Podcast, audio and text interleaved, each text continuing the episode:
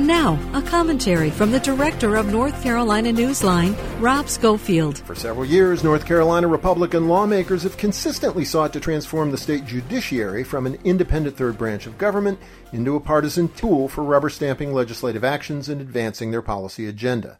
And the newly enacted state budget is yet another example in addition to creating 10 new Superior Court judgeships to be appointed by GOP legislators instead of being elected by the people, the budget bill transfers new authority to the state's ultra partisan Republican Supreme Court majority and Chief Justice Paul Under the changes, Newby and crew will have expanded power to decide which cases can even be appealed to the High Court and total control over which judges will hear challenges to legislative redistricting. The bill also removes four independent voices from the State Judicial Standards Commission and even extends the mandatory judicial retirement age so that Newby can stay on the court. The bottom line, a healthy democracy requires a judiciary that is truly independent and nonpartisan. And sadly, North Carolina's is no longer either. For NC Newsline, I'm Rob Schofield.